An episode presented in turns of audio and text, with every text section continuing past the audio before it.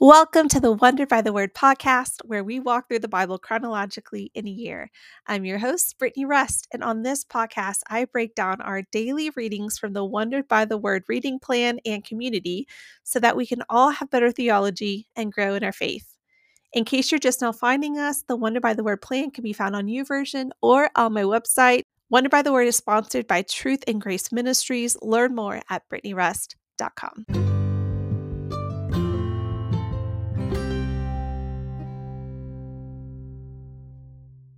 Hello and welcome to day 58 of the Wondered by the Word podcast and reading plan. We are sitting in Numbers chapters 11 through 13 today, and this is where we see a shift in from obedience to disobedience in the hearts of the people. In chapters 1 through 10, we see the obedience of Israel, and then it shifts in chapter 11, and that's where we're going to sit today as we take a look at these chapters. Now, as we enter chapter 11, the people are finally on the move towards Canaan. Remember, they had just left. And yet we see their faith buckle. The people, they begin to complain about their misfortunes, although we don't know exactly what they complained about. What we do know is that God's anger is kindled and he sends this fire around the camp on the outskirts of the camp and the people they ask moses to to go to god and and to pray and to talk to him. And so moses does that and god relents. He removes that fire. But it doesn't stop there. Then there is further complaining about not having meat. The people are thinking about you know egypt and how they had fish and they had meat and they're longing for that time. They're they have this intense craving for meat. And the verb can here can be used for it can be used for positive desires but it, it's especially fitting for feelings of improper lust and bodily appetites and so they there's this um, underlying sense that it was more of a sinful craving more of a lustful craving and they were so distraught over this that there the text even says that they wept and as you can imagine god's anger it burns again. And this time moses is displeased. And moses he is so displeased and frustrated that it drives him to go to god. And he complains that he can't meet the needs of so many people. Moses responded to god in a way that we often do in times of trouble right? We essentially say, God, I'm here, I'm faithful, I'm serving you. Why did this happen? Why did you allow this to happen to me? And that's sort of what we're seeing here with Moses. And it's easy to say it's the people who did this, right? People who are being ungrateful and lustful. Yet, though God did not you know, directly make this happen and, and afflict Moses with this, he did allow it. And God allowed it for the same reason he allows any affliction. It's to it's to move us eh, to grow our trust in him. And so what happens next is God tells Moses to gather men, 70 men, who will help Moses work in leading the people. Yet their loyalty was to be to God first and not to Moses. These elders were to be there to help Moses carry the load, especially that spiritual load, and to help him to care for and minister the people and to support him. And it even says that the Holy Spirit came upon them, which is fascinating. Um, that's the Spirit of God wasn't just with Moses now, but it rested on these elders. And from there, God then promises to provide meat. God promises to give them, in fact, so much meat that they would become sick by it. And this was because they denied and doubted the goodness of God's deliverance. They were complaining, they didn't trust him. And so God sends quail, but along with the quail, a plague is brought upon them while the meat was yet between their teeth before it was consumed. I'll be out in five minutes.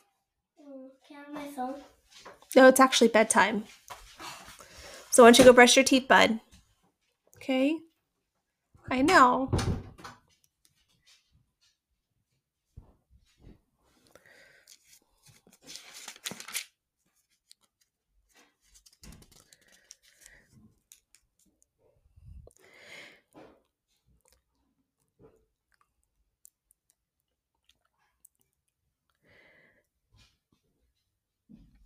Now, the plague, it doesn't tell us how many it ended up taking out, but it does say that it was a very great plague and that people were buried. Buried who people who had the craving more specifically. So perhaps those people who were sort of leading that notion and that call of disobedience.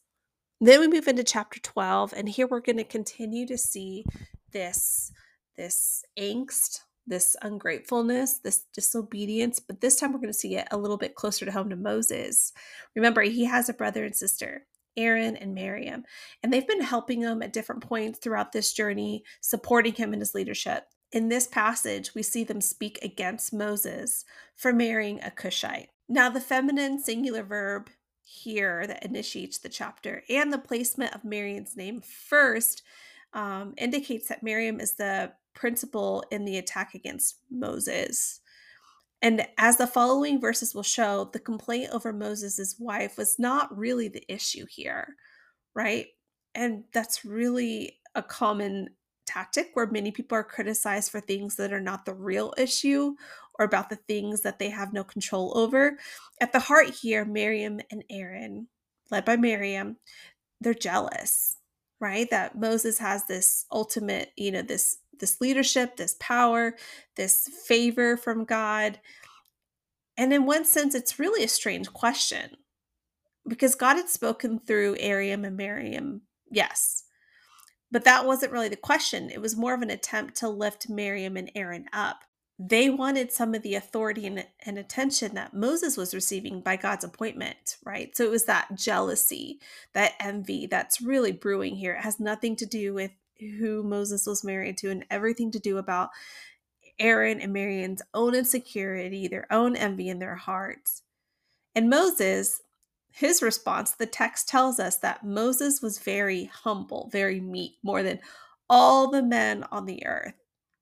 And so Moses essentially really doesn't do anything, but he doesn't have to because God's going to defend, right? God's going to call out Miriam and Aaron. He's going to take care of the situation.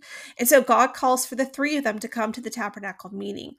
And this cloud of uh, pillar of cloud comes down to the door and in an audible voice he chastises Miriam and Aaron. And then Miriam becomes a leper. In that very moment, instantaneously, she is a leper, and Aaron looks over and he begins crying out to Moses.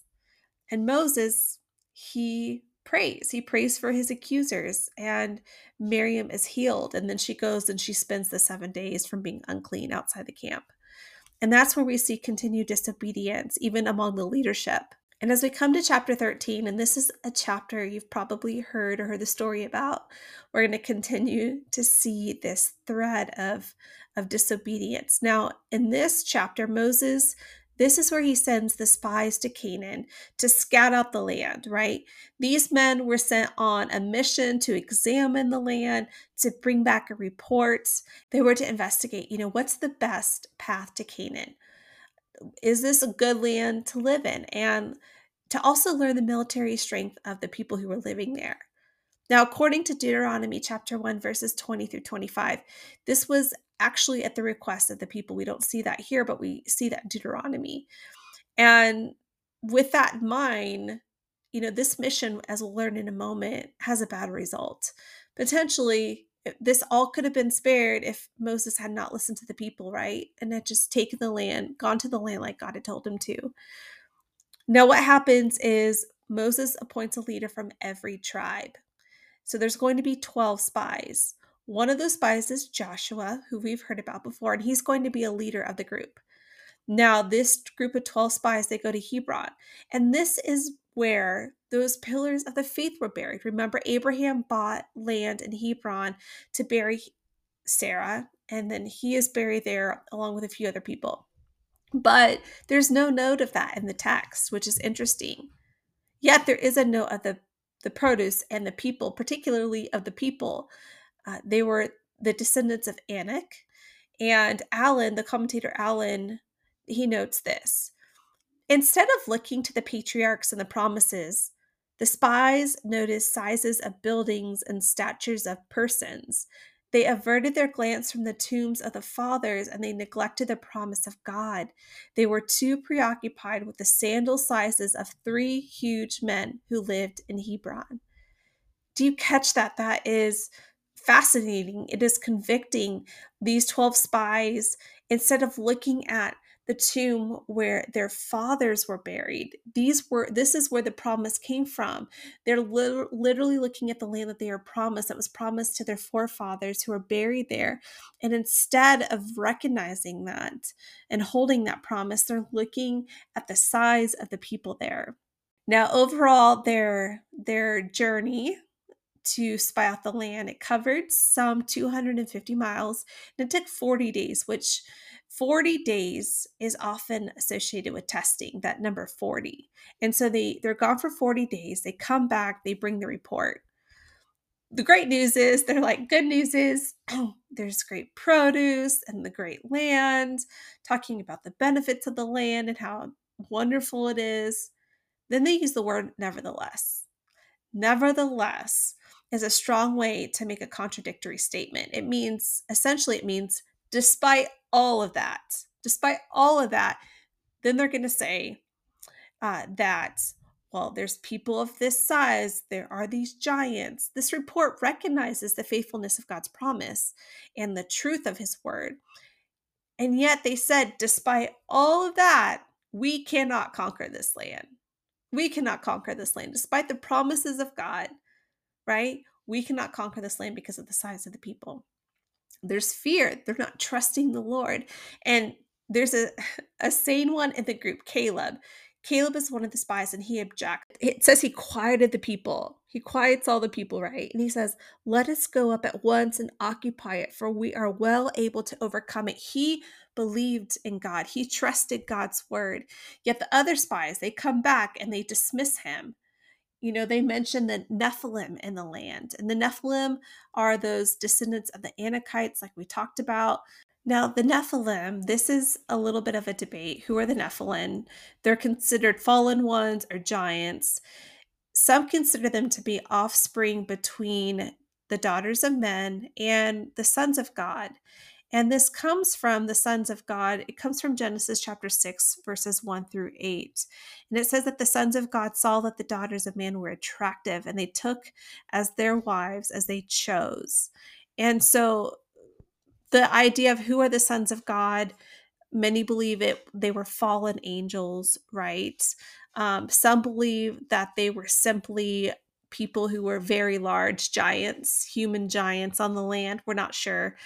But what we see here is, again, in these three chapters, disobedience on the part of the people.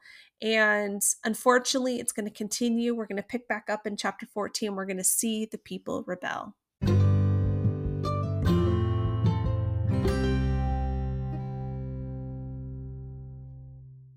Friends, thank you so much for listening to Wondered by the Word. We are so grateful that you are here, and I really pray that this episode left you with nuggets of wisdom, that you learned something new, maybe it challenged you, but ultimately that it encouraged you and inspired you to dive even deeper into the richness of Scripture.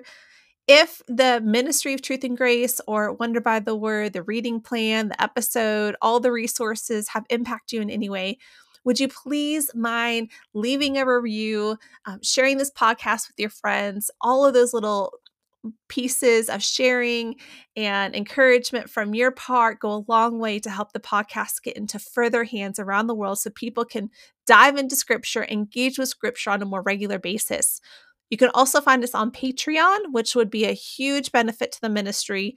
And we just thank you so much for being a supporter. We'll see you next time.